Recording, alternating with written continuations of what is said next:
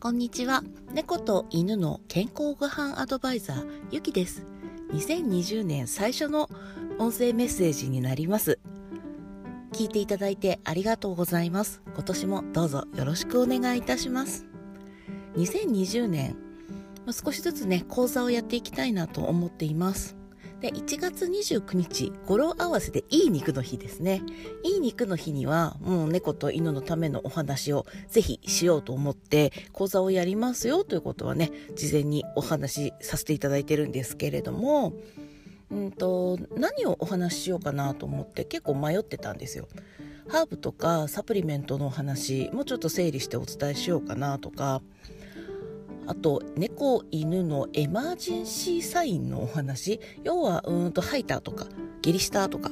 こう何か変な動きをしてるとかそういう犬猫のいつもしない行動ってこうその子たちの中でこんなことが起こってるかもよみたいなお話をしよっかなって思ってちょっと迷っていたんですけど今の私が一番聞きたい講座として一つ選んだのが猫のシニアケア講座をやります。2020年1月29日いい肉の日はワニャンズキッチンの、まあ、ニャンズキッチンの方ですね。猫の方のシニアケア講座を行います。えっ、ー、と、犬だとちょっと時間が短いんですよね。2時間では犬のシニアケアはちょっとお話ししきれないぐらい、犬の方がちょっと複雑です。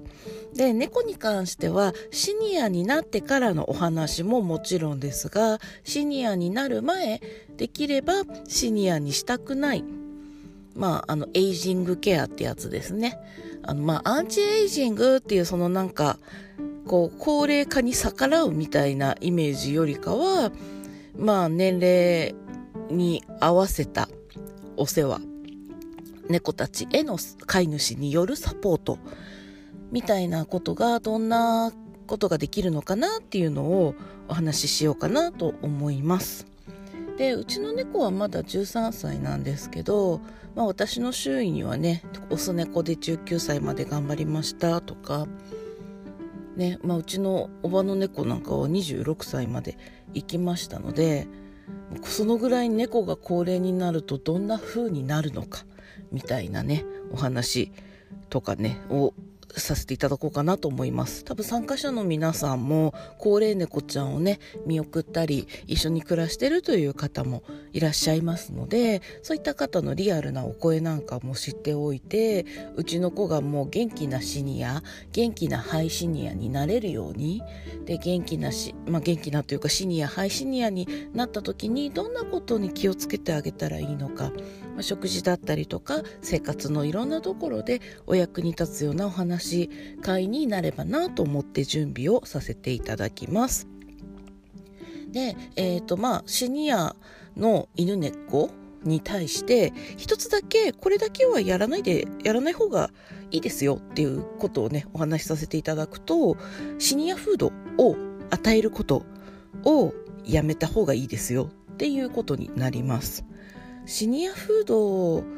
で全体的にある、まあ油をね少なくしてカロリーを減らすっていうことをやってるフードがほとんどです。どうしても油って消化が悪いので減らせばいいよねっていう考え方なんですけど油を減らした代わりに何かを増やしてるんですね。で、その増やしてるものが本来犬や猫にとっては全く必要のないものを増やしてしまう傾向にあります。なのでシニアフードはあの選ばないでくださいねっていうことを、まあ、念頭に置きたいなと思います。まあ、シニアフードを選ばない理由としてはペットフードの正しい選び方が分かっていればシニアフードっていうのはもう裏の保証分析値や原材料を見た段階でシニアに限らず健康な猫であってもあこれを食べるとちょっとやばいなって思うようなペットフードがすごく多いです。なのでこううちの子を年齢という数字体重という数字で、まあ、あるいはねカロリーだったりそういった数字は目安にはなるんですけれどもそういった数字だけで見るのではなくてその子それぞれに合ったケアっていうのをしていくっていうことが基本にはなります。今回は特にシニアの猫に対してシニアに私としてはシニアとは言いたくない。どういう状況がシニアなのか13歳だからシニアとは私思ってないですし実際うちの猫も今シニアの猫というような状態ではないのでそのシニアにならないシニアみたいな状態にならないようなケアだったりそういったシニアの兆候が見えた時にどんなことに気をつけてあげたらいいかみたいなちょっとね私たちの猫の少し未来のことを考えるような講座お話し会になればなと思います。基本的には札幌のニャンズキッチンのサロンの方であの来ていただいてっていう講座になるんですけれどもどうしても話を聞きたいという方は、まあ、本来であればね自然食コースを受講していただければそういったその子たちの年齢とか体調に合わせたお話をねさせていただいておりますのでオンラインで受講していただければと思います。今私のお客様で一番遠いエリアはドイツにお住まいの日本人の女性の方ですねなのであの時間さえ合えば世界中ちょっとオンラインになれない地域を除いてオンラインになれる地域であればどこにお住まいでもほぼ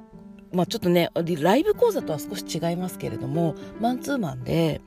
こうその方に合わせた講座をご提供させていただくことができます。独学で、ね、インターネットで無料で手に入る情報はやっぱり無料の情報でしかないです。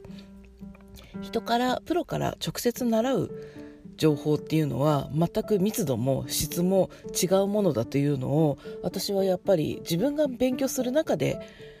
本当に痛感しているので独学で無料で手に入れた情報には無料なりの価値しかない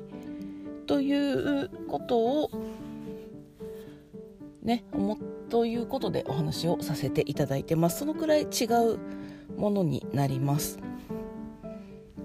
まあ、今日は、えーと、猫のシニアケア講座をやりますっていうこととシニアケアに際して一つだけこれだけは絶対におすすめできないっていうペットフード選びのポイントをお話しさせていただきました。猫と犬の健康ご飯アドバイザーゆきでした。いい肉の日ぜひご参加ください。